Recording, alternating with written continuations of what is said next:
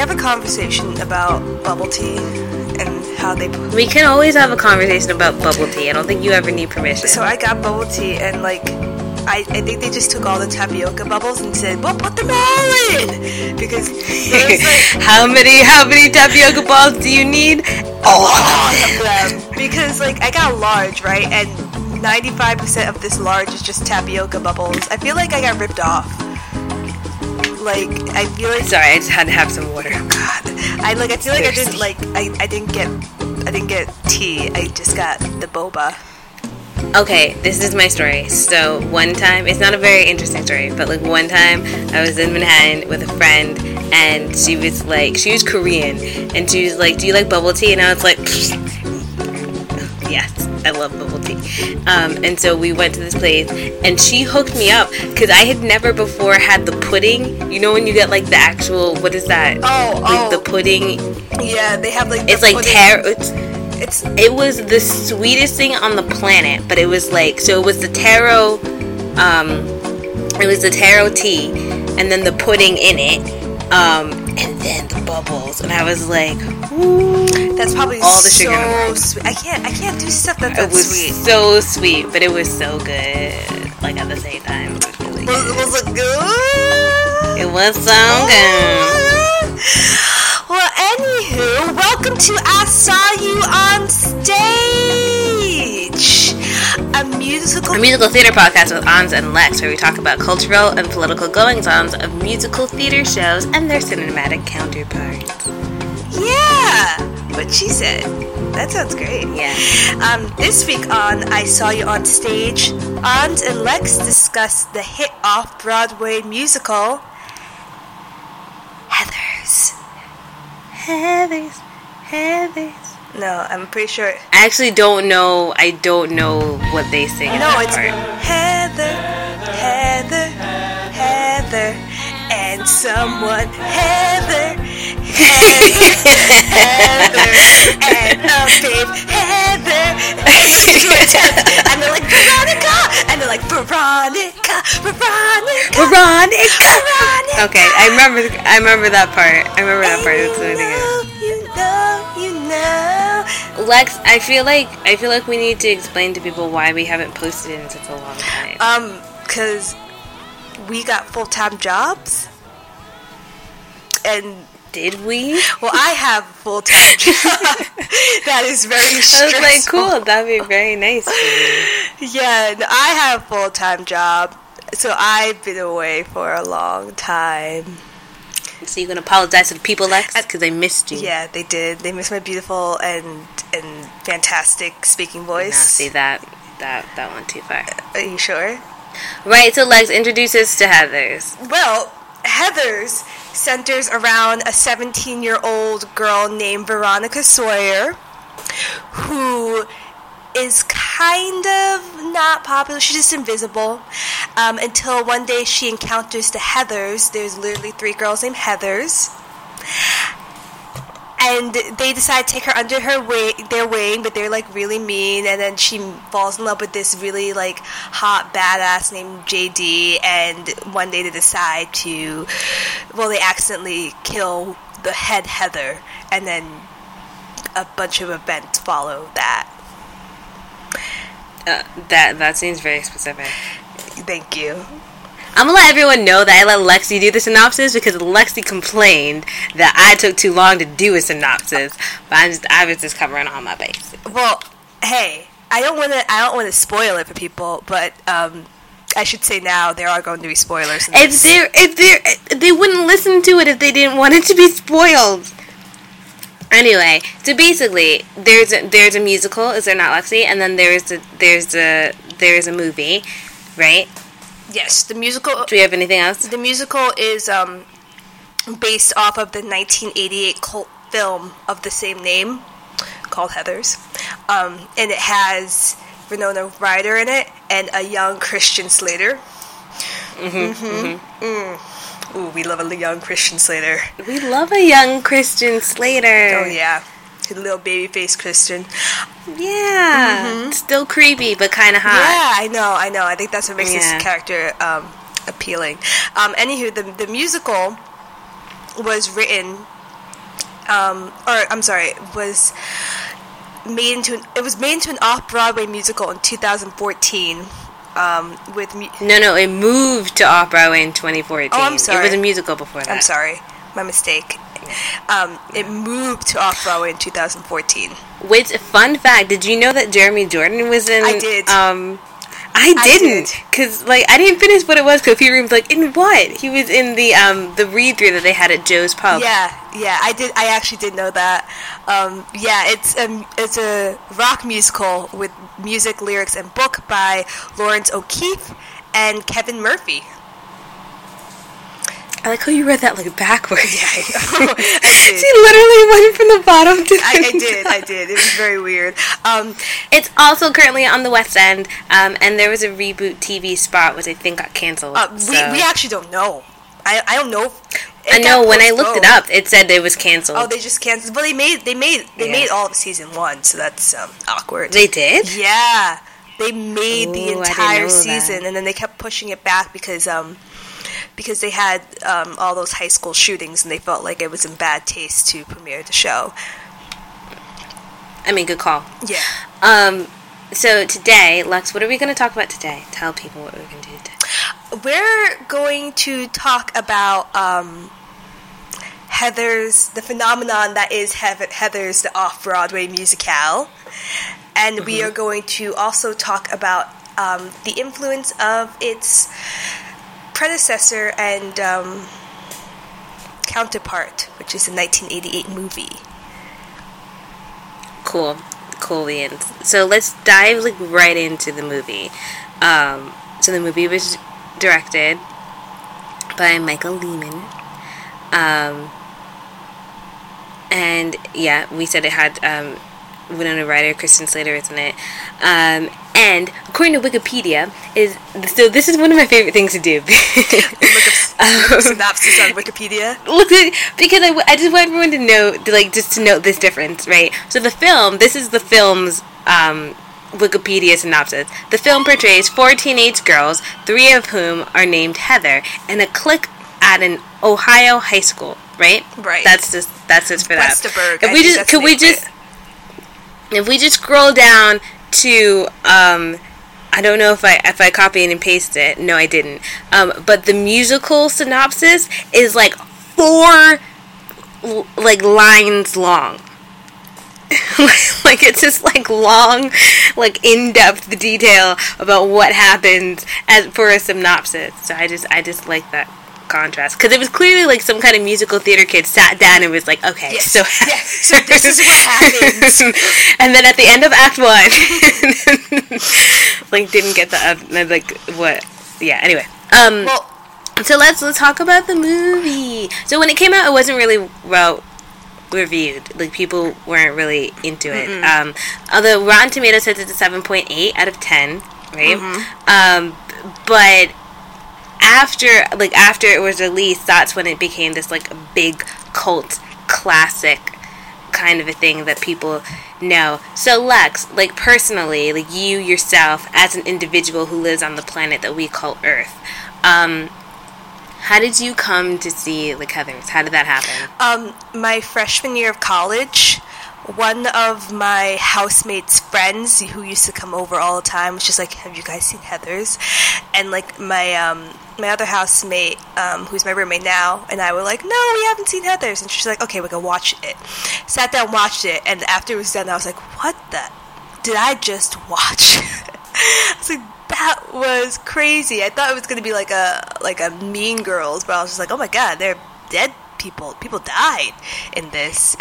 And it blew my mind. I didn't like it when I first saw it, but my friend, he became obsessed with it, and then he found the musical and was just like, you have to watch it. And I didn't really get on board with that until maybe 3 years later, and that's how I discovered Heather's. But I did find out a fun fact about the movie. Did you know that originally they had wanted Stanley Kubrick to direct Heather's? I don't know who that is. Stanley Kubrick, he's a very famous director. He directed... I've heard of him, I just don't know what he's done. He did The Shining. He did A Space Odyssey 2001, A Space Odyssey, and he did A Clockwork Orange. I've seen one of those films. Can I ask you which one it was? It was A Clockwork Orange. Oh my God, the most obscure out of all. I should know. And I don't think I watched the full thing because it scared me. He was a fantastic director. I love his work.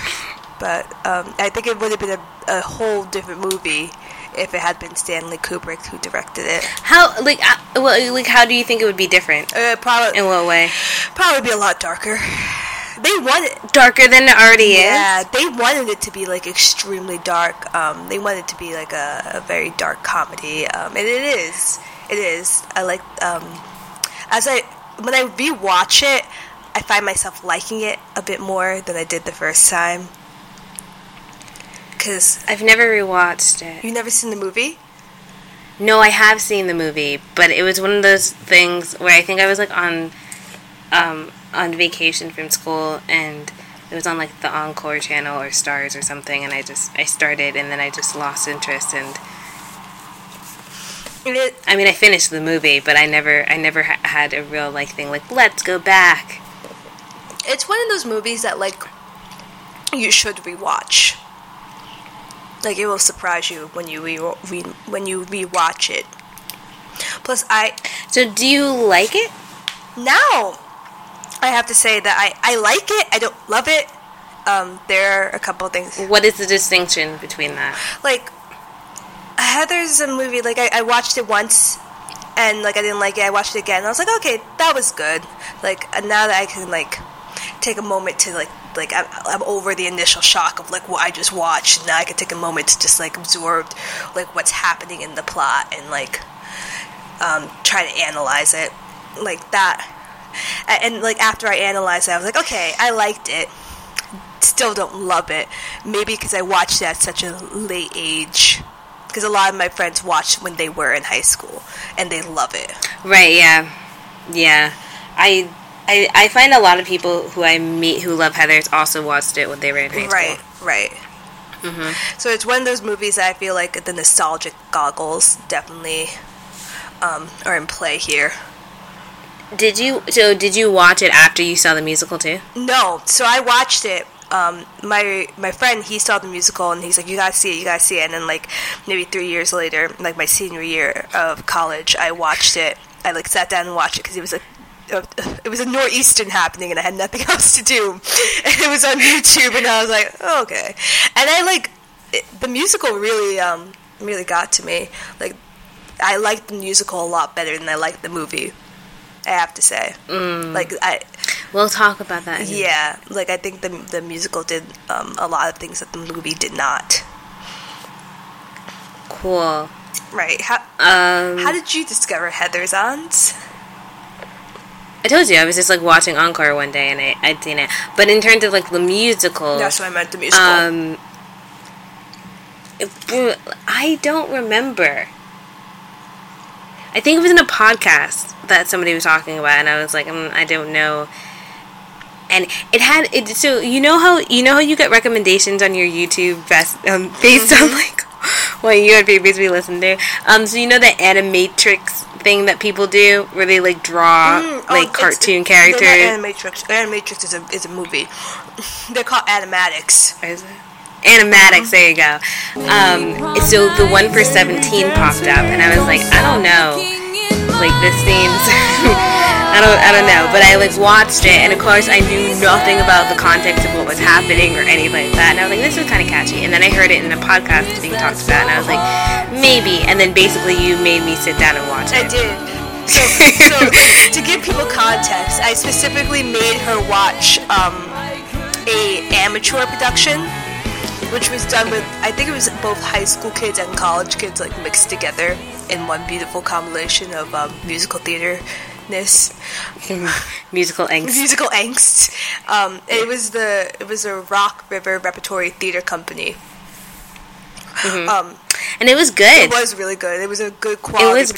It was good. Yeah. Yeah. What is that? Is it based in Colorado or someplace out west? Yeah.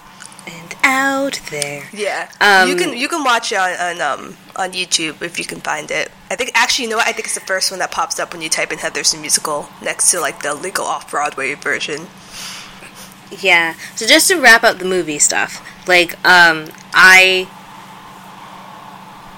personally didn't feel any connection to the movie at all, and I don't remember lots about the movie. What about you, Lex? Are you invested in the movie? Not like I never got emotionally invested in the movie. And we'll talk about the musical, but I got emotionally invested in the musical more so than I did in the movie. Cool. Okay, so let's move on to the musical. So the Myricks, the music, the Myricks. Did you hear what I just said? The Myricks. The Myricks. So the music, lyrics, and book are by Lawrence O'Keefe and Kevin Murphy. It started out in Joe's Pub in 2010, and that's the one that Jeremy Jordan was in as JD. And then it moved to... That casting makes sense. Jeremy Jordan is a very intense actor. Just an intense individual. Yeah. But you know he's going to be in London. Everyone's in London. Everyone comes to London at some point in time. That is like false. I'm still waiting for a lot of people to come over to London. But basically, that has nothing to do with it. But like 2010 was like that was like the era of Jeremy Jordan, wasn't it? Like I feel like he had just come out of like Newsies, and everyone was like, "Oh my God, it's Jeremy Jordan." Was that not that time? Am I mixing up my time? Well, 2012 Newsies came out, and then after that, I think he got Smash after that. I don't know. I feel like there needs to be an entire another episode about his career because I don't remember. I just like while I was in it, it was real. But now that I'm looking back, and I was like, I don't remember when everything happened. Anyway, so what were we talking about? Oh yeah. So then it moves to LA in 2013, and then off Broadway in 2014.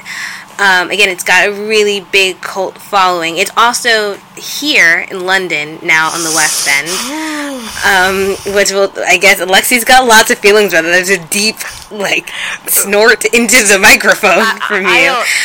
I'm not gonna get into that because we'll be here all day. And the reviews were like pretty positive. Like everyone pretty much liked it. Like I don't think I had a hard time finding anyone that was like, "Oh, this is terrible."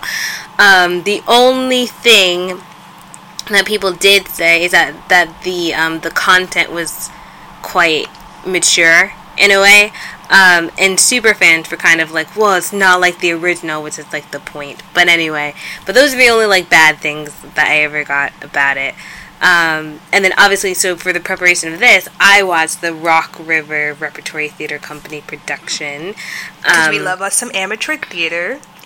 I actually really do. It was really enjoyable. Oh, I love amateur theater. And it's one of those things that I don't think I would have liked it if it was like a professional thing. Like, I'm not sure if I would have that same feeling about it. Right. So let's just get into it. So there are changes, aren't there? There are changes that happen. Right. Most of the changes are not really plot related, they're character related. The plot for the most part stays the same. Like the inciting incident is Heather, JD, and Veronica accidentally killing Heather Chandler and writing her suicide note, and that's how everything comes about. It's just everything is turned up a bit more, like very musical theater esque. They take everything, they turn it to 10. They add a lot more character development to Veronica and JD. Actually, I think the biggest difference between the movie and the stage production is in the movie, you just see Veronica and she's already with the Heathers. Like, she's already part of their clique. In the show, Veronica starts off as, like, a homely, like, type of like a nerd, essentially. Like, she's really nerdy but very, very smart. Yeah. And she craves a boon. Do you just say she's nerdy but very, very smart? Yeah. After I said that, I was like, "Huh, that makes no sense." But she says in the music, she says, "I crave a boon." She says with them, and she strikes a deal with the Heathers that she's like, "Okay, if you guys protect me from like all these crazy people in high school, like I'll like." She's really good at forging letters and stuff. She's like, "I'll do whatever you guys want me to. Just, like, make sure that no one messes around with me. That's all I ask." Yeah. And they transform her into, like, a Heather. Yeah. So, Lex, what did you like about it? It's a very simple question. Sorry, she's, like, drinking her bubble tea. Oh, I'm sorry. I just swallowed, like, 5 bubbles because I have all the bubbles from the tea shop in my tea. I think we're going to have to edit that because that sounds just, like, wrong. I just swallowed all the bubbles. What's wrong with that? Anywho. Yeah, go ahead. I really liked how they developed JD's character. I hated him. Yeah. As much as I love me some Christian Slater, and I love me some young Christian Slater. Young Christian Slater. Yeah, he was. Oh, he had the earring, too. Okay, well, yeah, right? Ooh, yes. Right? And, like, that jacket, he was, like, dark and, like, mysterious. Sultry. Yeah. Mm-hmm. He just randomly quoted, like, dead philosophers. And the hair, though. Yeah. Like, his hair was really great. Anywho. I like what they... I didn't like JD's character in the movie, though. I like, really did not like JD's character, but I don't even really remember him. Yeah, see what I mean? He doesn't have... They mentioned, like, a couple of things about him here and there, but for the most part, his entire purpose is to, like, obsess over Veronica. But in the musical, I feel like they add more depth to his character. Like, he has motivations, like, other than Veronica of why he's doing what he's doing. Yeah. And they explore that a bit more. I also like, that... There's a difference between, like, the Martha in the movie and the Martha in the musical. The Martha in the movie is just a loner, and, like, Veronica doesn't really know her at all. And, like, in the musical, she's her best friend, which, I mean... And gets that bomb! Solo! She does get bomb solo. Yeah, note to self, you probably shouldn't... You probably know what you're going to say after bomb. But, because it was just, like, bomb. But, yeah, that's great. That's a great song. Although, I feel like... It's one of my favorite songs. I feel like it adds more depth to her character, but something I feel like if... Is it necessary? Yeah, no. It's that second act. So, you know, in the second act, there's always a song that's normally sung by a woman that is completely not necessary. But, like, I'm not even saying if her song's necessary. I'm saying, like, does it really matter that her and Veronica are friends? You know what I'm saying? Because in the movie, they're not friends. I think it does. For me, it did, because it didn't... Because it made... You know why? So here's the deal. I think knowing that they all went to nursery school together, like these kids grew up together, and knowing that somebody could evolve to kind of dissociate so much between, like, the person that they are then and the person that they were as, like, a kid or whatever, I think that meant a lot to me. If that made any sense. So knowing that they all were friends and that she kissed that guy whose name I can't remember, like in nursery school. Is it Ram or Kurt? No idea. I think it was Ram. But it's Ram. That she kissed him, and that they had this, you know, like flirtatious, like, young person thing, you know, when they're, like, nursery school. Because that felt real to me. That felt real. Like I know people who went to schools like this. Right. I personally didn't, but I know that people have. Right. Right. No. I think that happens a lot in, like, these Midwestern towns. It happens in, like, small towns. Yeah, in small, you know, when you know literally everybody in your town. And then people grow up to think that they're better than you, but y'all went to this thing. Like, you know what I mean? Like, your parents know each other, your grandparents know each other. Right. Like, we didn't experience that because where we were from, like, you go to different schools once you, like, leave elementary school. Well, I did and I didn't, because when I was in middle school, right, I came into a middle school that everyone had been together since they were, like, in diapers. And I was the only one that hadn't. So I've gone into an environment like that, but I couldn't say that I was personally part of that. Right. So what did you like about the musical? I'm be real with you. It's not my favorite musical. Yeah. It's really not. And I can get into that, like, in our next, like, in our further discussion. But, I mean, I think I like the subject matter. I like that it's real. I like that it's, I like some of the songs. Like, Meant to Be Yours, is that I was always meant to be yours. That's what they say it up in the song for you to get the title. But you know those songs, like, for, okay, do you know that song by Two Blonde that's called, it's not called this, actually, the What's Going On, and I said, yeah.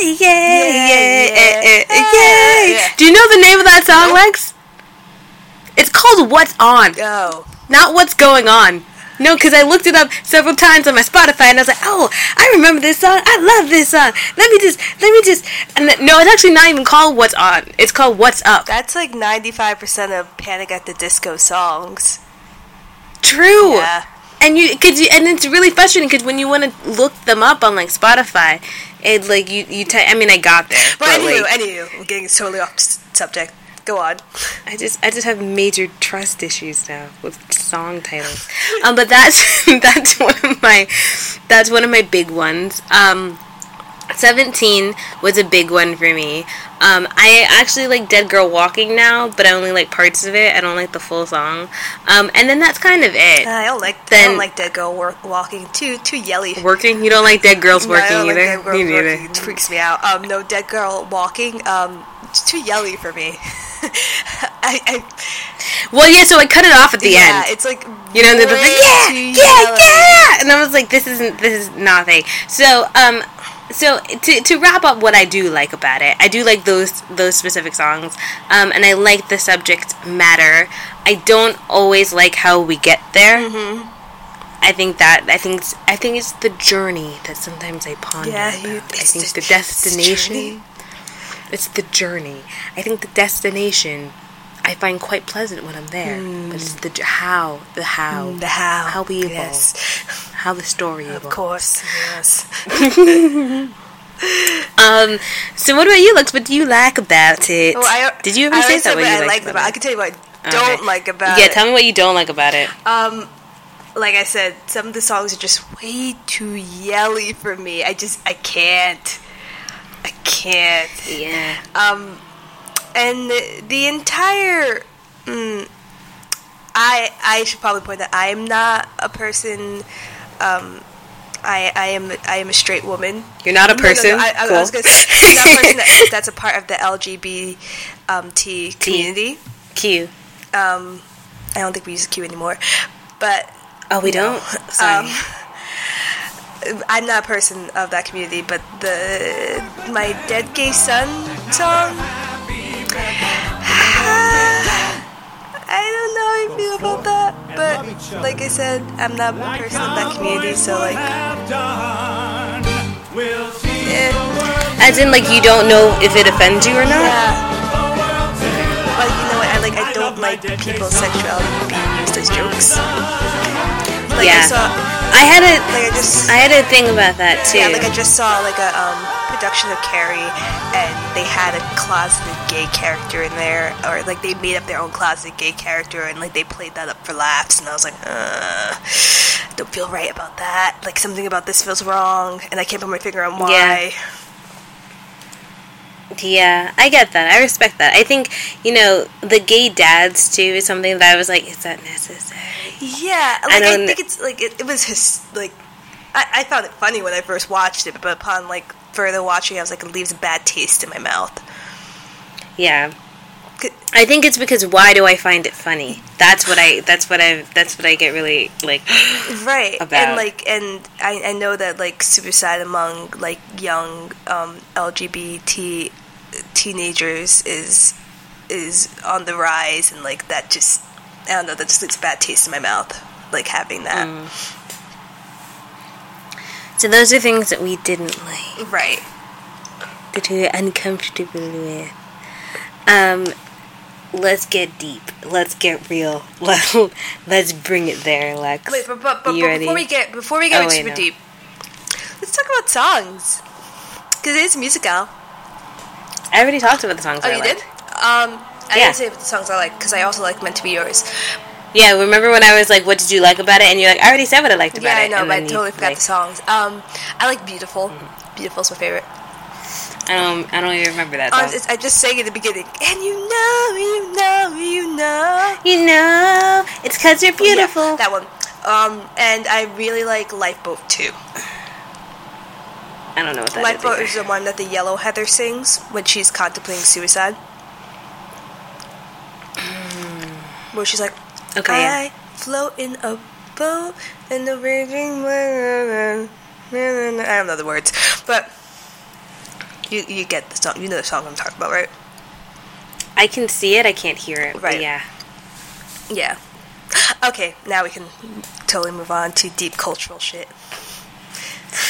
So is there something about musicals that makes it super different to watch, like, this dark content material, and is that why people keep commenting on it?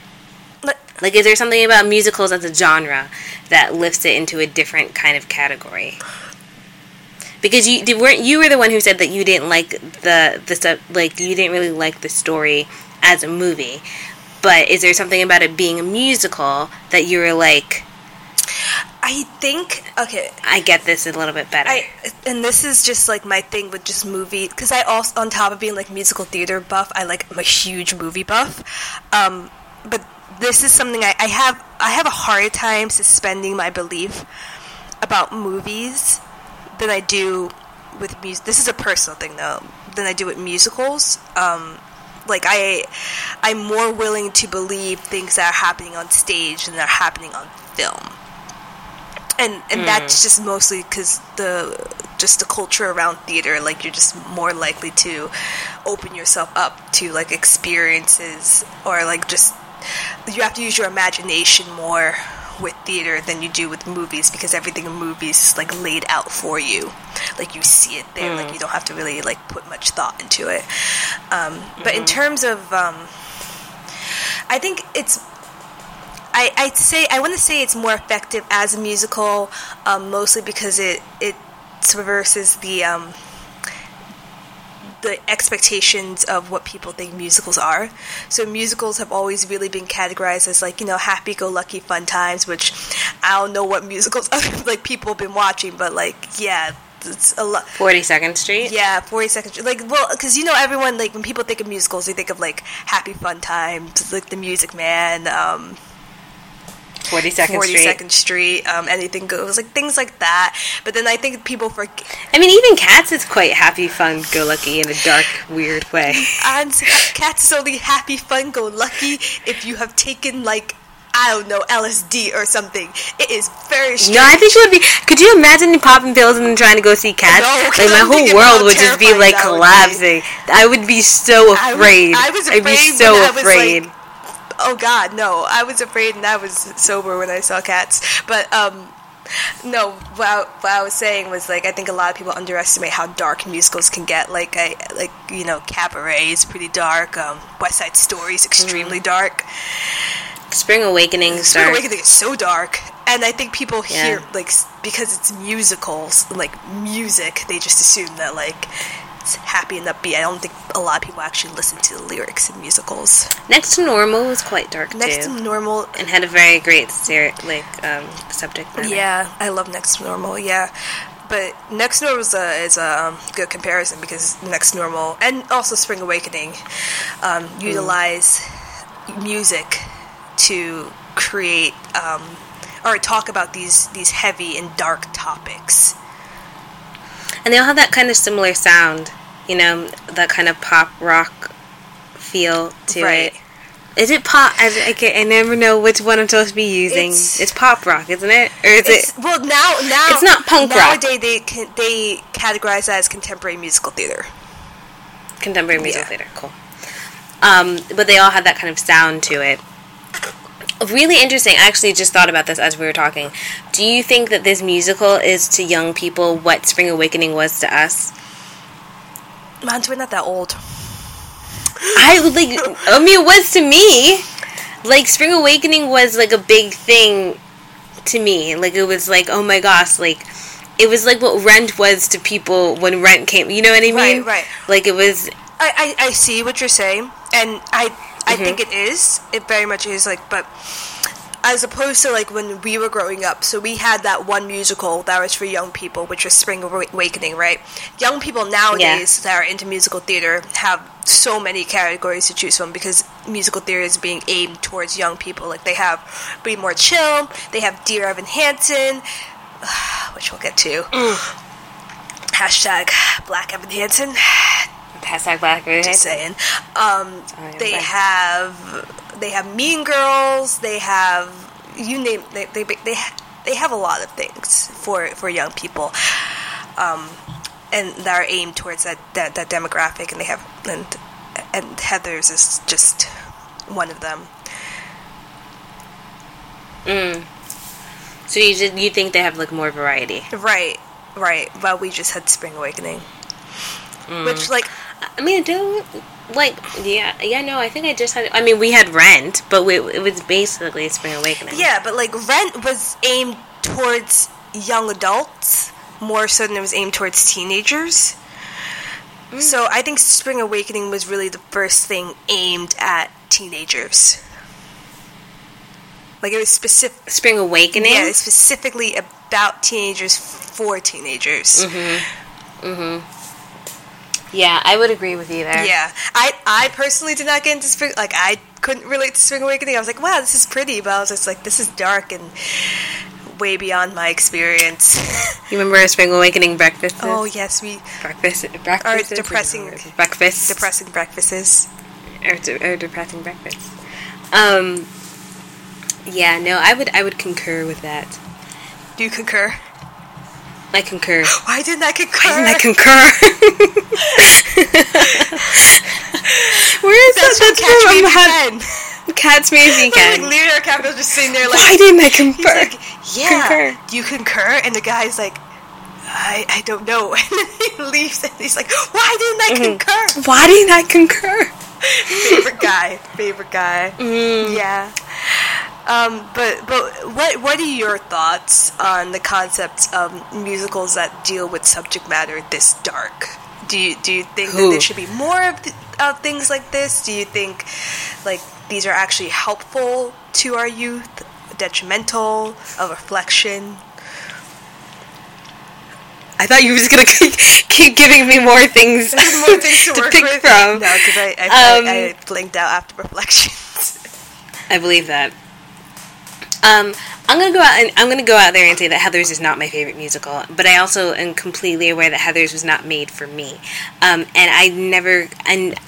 was never a person that like really related to the story, and that's either the movie or the musical. I think there are some great moments in the musical. I think talking about suicide, I think talking about bomb threats and school shootings and things of this nature are very, very important given what's happening in America.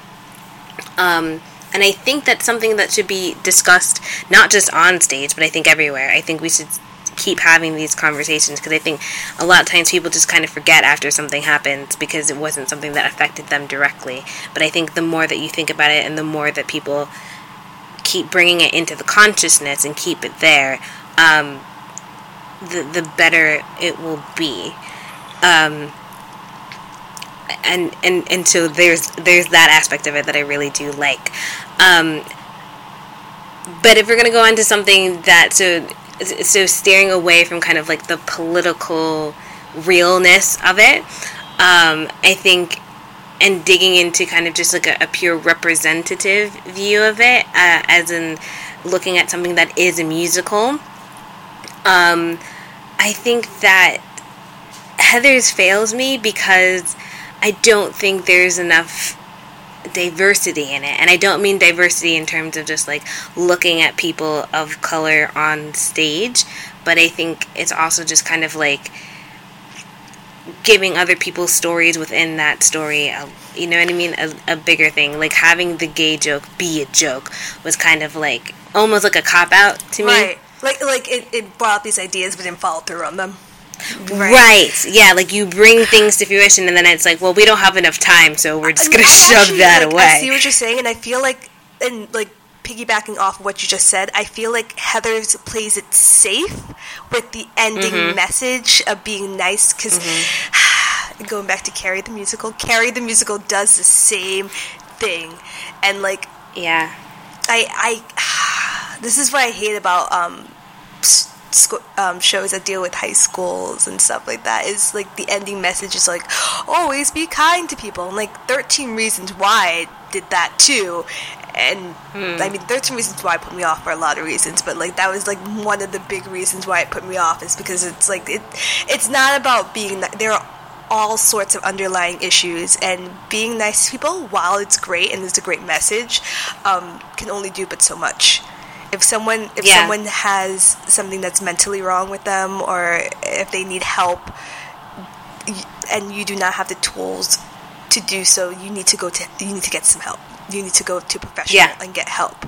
It's not about always being nice to people. Like high schoolers would say it. And those kids that shot up the school, it wasn't about being nice to them. It was a matter of intervening on a person that had something mentally and seriously wrong with them. Yeah. I agree with that. I think... But in terms of, like, playing it safe, I do feel like, going back to what you were saying about musicals and then having these, like, happy endings in musicals, there is this idea that somehow if we end Heather's with a reprise of 17... and everyone's, and Veronica's like, let's all be friends, and we're going to pave the way for this new society. I think that just blew himself up. Completely unrealistic. I think it would be nice to see a version of it where, you know, she was a little bit more kind of like, geez, this is quite, you know what I mean? She doesn't seem affected by any of this. Like, she's like, that was a time in my life, and now it's over. Like, that's how it feels. That's literally what she says, isn't it? But But now that I'm saying this, I'm starting to think that maybe I'm like talking myself out of it. That maybe some people do feel this way. You know what I mean? That maybe because these things occur so sadly, frequently in American society, that maybe there is this kind of numbness to it. This kind of like, he was here but he's not here anymore, kind of a thing. And we have to kind of, you know, chin up and move on, kind of a thing to it. And maybe it is a critique of what we do, so not remembering that people have died and not bringing this into the consciousness, that does feel quite fake. And so maybe seeing Veronica be quite almost numb about this is more of a critique on the way that we deal with it, and not so much of her as a character dealing with it. Well, I mean, they flip that. No, but they actually do acknowledge that in the show. They have that one scene where they're doing the shine a light thing, and one of the Heathers talks about how she wants to kill herself, and then they make fun of her, and, like, the teacher's just like, turn off the cameras, and Veronica's like, seriously? You're, like talking about the cameras, and this girl just told you that she's thinking about killing herself? Like, that's despicable. Mm-hmm. And then, like, the ghost of Heather's, like, this is what the adults really don't want you to look at, is that they are powerless to do anything about this, and, like... Yeah, it's all good. Like, they have their prayers and stuff, but, like, what they actually really do about it. Mm. Yeah, I think there's that to it. I think.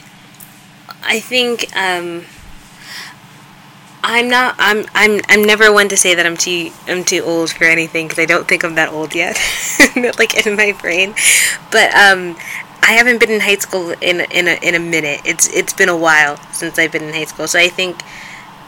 That dynamic is quite, I mean, in high school as a student, I should say, I've taught in high schools, but, that dynamic sometimes to me is quite, it's hard for me to get back into, you know what I mean? Because I feel like you spend so much of your time trying not to be in high school again. You're like, oh, once you get out, you're like, yes, I'm going to be an adult, I'm going to live my life, and we're never going to think about those things ever again. But I do think that it's quite, I think what Heather's really does bring up for me is the fact that this is kind of the backbone, not only of kind of like a nation, because everyone has to kind of go through high school, but of a lot of people who are living in the country right now, and so that, like, it does bring... it's not my story, I think, is maybe what I'm trying to... point at. No, this is, like... And this is a big topic that we are big advocates for. It's not a story for people of color. Well, I don't know if it's not a story for people of color, but we definitely are not in the narrative. Story.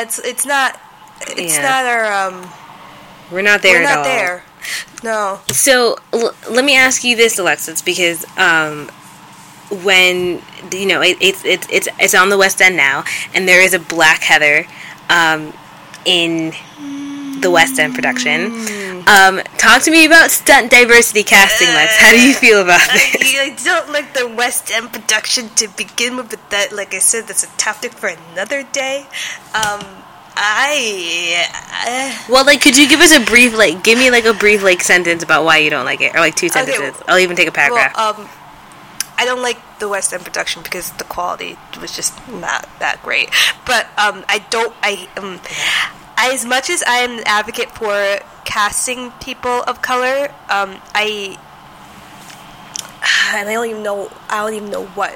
how would you describe this? But the casting with Heathers in the West End, I didn't feel as was manipulative as was the casting in Dear Evan Hansen with their one token Black person. Right. Like, it seemed like they cast Heathers in the West End with a Black Heather because clearly they, I wasn't there in the casting room, but, like, it doesn't feel like stunt diversity casting to me for that, as opposed to, like, in Dear Evan Hansen, where they have that one Black girl, right? And, like, she's not even, like, you could make her any other, like, ethnicity, and she'd still be the same character, but, like, she's still a token, like, person of color. Yeah. And I don't like that. I think so. This is something that is quite near and dear to my heart, and I've named it the mask of white progressiveness, or progressivism. Is that what I've written? Yeah, and I say that because a lot of times the deepness and the depth of the subject matters in shows like Dear Evan Hansen and Heathers and arguably Be More Chill. I have thoughts of Be More Chill, but we don't have time. For another time. The deepness and the kind of realness of their subject matters tends to get them overlooked in terms of the fact that they don't have a lot of diversity in their cast, and that these stories aren't necessarily stories that are universal, and yet they're being sold as stories that are universal. Do you know what I mean? Well, they sold them as stories as the American experience. However, that's not always the American experience. Like, you and I talk about this movie all the time, but there's an independent film called Dope. And Dope... Yes! And Dope centers on a young African-American teen who goes to a predominantly Black school, and it talks about his struggles of not fitting in and being different from the other Black kids and being made fun of because of this, and him going on this weird journey that involves drugs somehow and then getting into Harvard. But when I say that, it sounds weird. But a story like that, like, I think that's a story of a person of color's experience in high school. Like, that's something I would love to see on Broadway. Like, that's something I would love to see, like a musical. Well, not even just on Broadway, but just like a musical, like represented in theater and more in media, like talking more about the experience and not just like, you know, the typical like growing. Not to say that these are invalid stories, but just, like, this is not every Black person's experience of growing up in, like, the projects, not having a dad, and, like, struggling with poverty and things like that. And, like, Dope touches on those, but that's not the central focus of the movie. The central focus is his character. Like, he is not defined by these things. Like, he's his own person. Yeah. And, like, I would love to see more movies with people of color that are not just defined by their social class, their race, or their circumstances with their parents. Yeah, but also being, I think it's that balance of knowing that sometimes those things can impact a person's story. Right. Yeah, so, like, not erasing that these things exist, but knowing that for some people that's not their story. Right. But then for others it is. Right. So just, like, being aware of that, like, balance. But I think one of the problems is that in the America that is represented, in the country or whatever it is, that is represented in things like Heathers or Dear Evan Hansen or Be More Chill, there is, like, an absence of other people's stories, yes, in a way. Like, other people's struggles. And whether that be other minorities who might also have battled with mental health and things of that nature, because it's not just a white people problem. As much as, like, those black aunties in church will tell you, it is not white people's problem. It is everyone's problem. I remember somebody once saying that only white people cut themselves. Like, that was a thing. It's like, oh, that's some white people shit. Yeah, right. Like, I remember distinctly being told that. Or, like depression is some white people shit. Or, like, anxiety is white people shit. Like, it's not. Yeah. Only white people can afford to have anxiety. Or afford to have mental illness, period. Yeah. So I think that there is definitely room to have that kind of narrative be told and have those stories be told, and I think that would be wildly significant and wildly important. And I don't know, there's something that you were saying about the impact of white stories being told as American stories, that this is what's happening, you know, that all high schools look like Heathers. I mean, obviously Heathers is a fictional kind of a world, and it's, you're right, you look like you're, like, choking. No, I'm okay. It's the bubble tea. She was, like, holding her chest, and you're just kind of, like, going back and forth a little bit. But I think the impact of having, you know, I think this is what it is. You know, when you if you were to sit down and say, okay, I'm going to create a story about a high school in America, right? I think a lot of people would fill that high school with white people, and then the stories that got to be told and the stories that would be elevated would be white stories or stories that centered around the white experience. And I think you have to fight and work and dig a little bit harder to get those other stories. And equally fight for them to also be considered to be American stories, if that makes any sense. No, I get it. Because they always get placed as other. You know, if you've got a musical, it's going to be a black musical.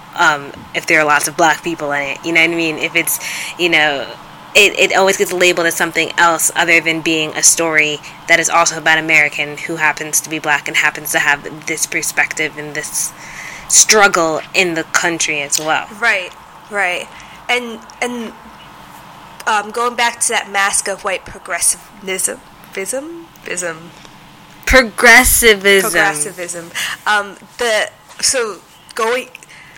good at making up stuff. Touching upon the canceled Heathers TV show, they tried to do that. So they had a body positive Heather Chandler, and then they had a non-binary Heather, and then a black Heather. Mm-hmm. Which, like, that felt like forced diversity to me. Yeah. But it's because I think it's because you come to everything with a story. You know what I mean? And I think if you ignore the story that, like, the black Heather has or the non-binary Heather has, then all they're there for is to tick a box. Right. And that's what it felt like. And I saw that the show was trying to, like, make a statement about extreme progressiveness. I saw the pilot episode, and it was like liberal, progressivism to the extreme, like, to the point where they were, like, destroying people's lives in the show, and I see what they were trying to do. I thought it was interesting, and I would have liked to see it more, but then the TV show got canceled, so we'll never know what they were they were going to do and where that story was going to go and how they were going to use those characters. I thought it would have been interesting to see what it would look like. Yeah. And I feel like I've been really boring for this entire podcast because, like, Heather, again, I don't have a lot to say about Heather's. Like, it's not something that I'm in love with, but it's not something I staunchly hate at the same time, like you do with Mark and Rent, Lexi, for some real weird... And you know what? My hate for Mark gets deeper as I get older, and because my job is coming to an end, and I'm gonna have to look for a new job, and like I'm struggling to find a job, and Mark had that nice job, didn't he, Hans? Mark did really have really nice job. You know what Mark did to that nice job? He quit. He quit. He didn't. I don't think he even quit. I don't think he had. Had he accepted it yet? Mm-hmm. Well, at least in the movie he accepted it, and he worked. He didn't want to sell his soul. Yeah, Lex. He didn't want to sell his soul, huh? He didn't want to sell his soul for a starting job, like salary that was like what, $3,000 a month. Mm-hmm. Is there anyone that you hate like that in Heather's? No, there's no one else I hate like that in all musical theater. There will never be another Mark. I do want to say, before we get, there's one final thing that I forgot to talk about that you had mentioned before, JD and his character arc. I liked that so much. I do like that. That is one thing that I think I came away with, and I was like, that is how a narrative should be. Yeah, well, because JD has a great character. I don't even know if he has an arc. Does he have an arc? Does he take? I think he does. Yeah. I think you see him kind of struggle in the beginning. I mean, not so much like fitting in, but you kind of see the wheels start to turn. Well, you can see that he's very numb in the beginning. He's numb to a lot of things, and then Veronica opens something in him, or I don't know, stirs something. I don't know what this thing is. I don't even know if she opens or stirs something in him. I think she just gives him a chance to kind of to speak. Yeah, I think she gives him a chance to be seen. I think that's what we're talking about. I think we're talking about being seen and allowing somebody to see you. And I think JD was a person who was always kind of trying to hide, or not even trying to hide, but was told that he needed to hide, that he had too much pain inside him to be able to walk around and just let everyone see this pain. And so, yeah, he did numb it, and he started to hide bits of himself. Because he was damaged. And I think once... Yeah, and I think one... That's a song, isn't it? Badly damaged. That does not make us wise. I agree with you, and I think that he saw Veronica. I think the first death of Heather and how everyone's reaction to it, he saw a chance to make a change in the environment he was in, like. To change that. You know what just popped into my head? Make that change. I couldn't help that. But he definitely, I think that Veronica was the catalyst for him. I think I honestly think it comes back to, again, being seen and allowing yourself to be seen. And I think it's the same thing with Veronica. I think she allows herself to feel that emotion and feel that kind of rawness. And I think he sees that and says, okay, it's safe for me to start doing stuff and letting stuff out. And I think one of the things that tends to happen, you know, obviously with great amounts of loss, right, is you do have this anger. You have this, and at some point you're going to have this why me, and this kind of call and desire to do something about it, to do something quite physical or whatever it is about it. And I think you see that manifesting in him later. Right. What? I like it because it looked like you were having this massive thought and you were going to say something really, and you'd lean and go, no. Right. I was agreeing with you. I think there's also this kind of thing about that you see a lot in him, of this kind of like teenage obsessiveness. Yes, they do that really, really well. I think JD captures the essence of a teenager really, really well, which is something that a lot of media does not do. They don't capture the essence of a teenager.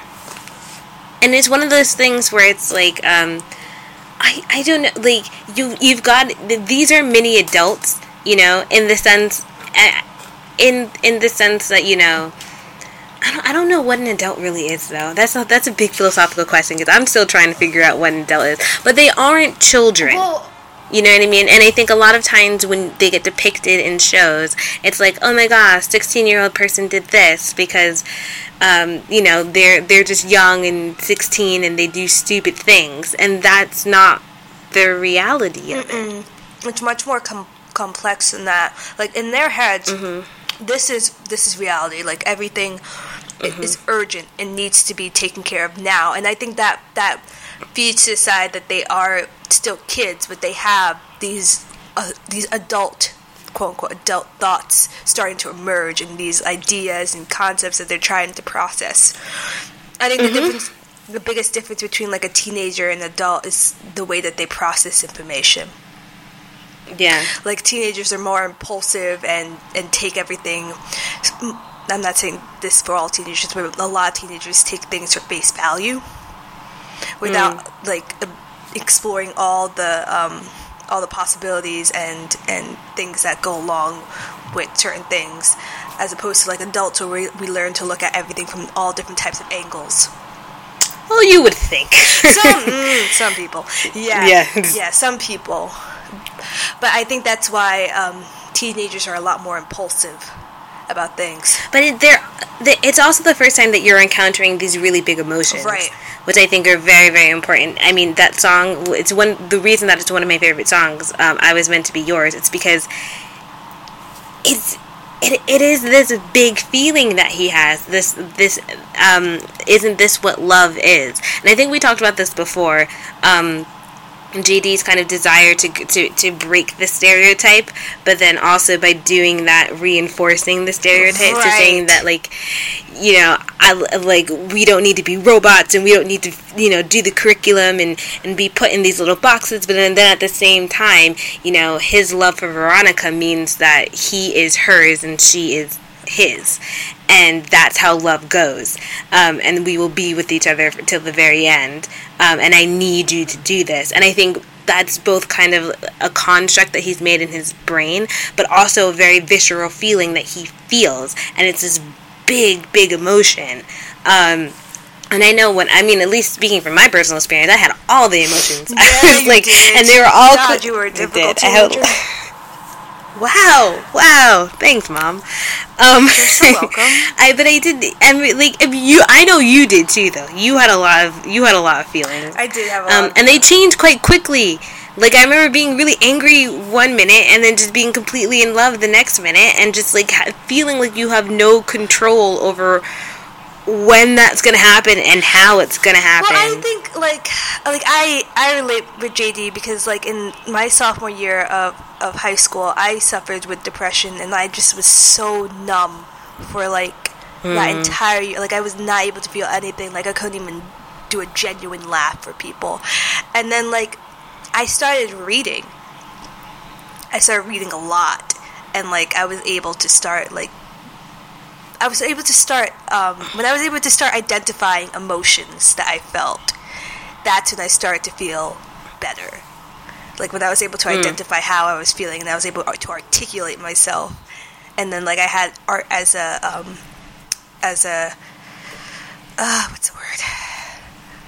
release, or like an expression, like using art as an expression. That's when I was like able to like really fully start to grasp and grow as a teenager.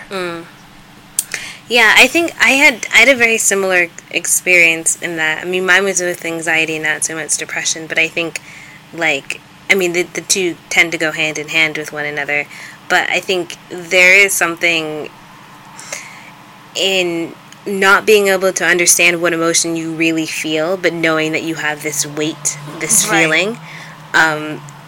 And I think that it's, you know, I mean, now, like, that just brought a whole new level to me, because I'm thinking about GD, and I'm thinking about that song, and I'm thinking about, well, maybe it isn't maybe it isn't love that he's feeling. Maybe that's still the anger from the loss of his mom and that situation that he was put in and with his dad. And maybe that's what it is, but he's putting all this other stuff on it. And I think that's why Veronica's quite scared of it.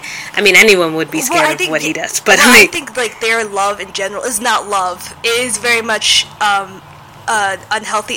The puppy love. Well, it's not even puppy love. It's an unhealthy attachment because JD finally has someone to connect to because, you know, he moved around to all those schools and never found anyone to connect to. He connected to this girl. Yeah. Now she's leaving him. He sees that as a betrayal. Oh, that was really hard to say.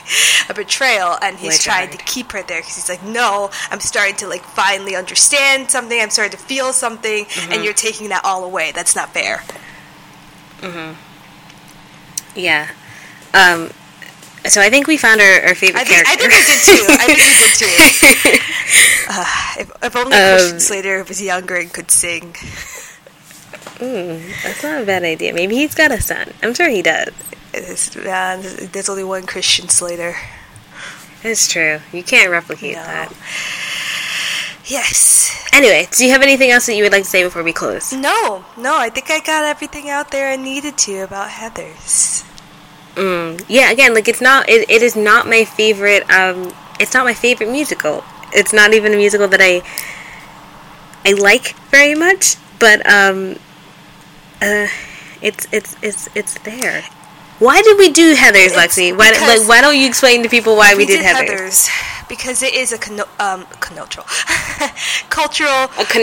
phenomenon. It's a cultural phenomenon with musical theater bands.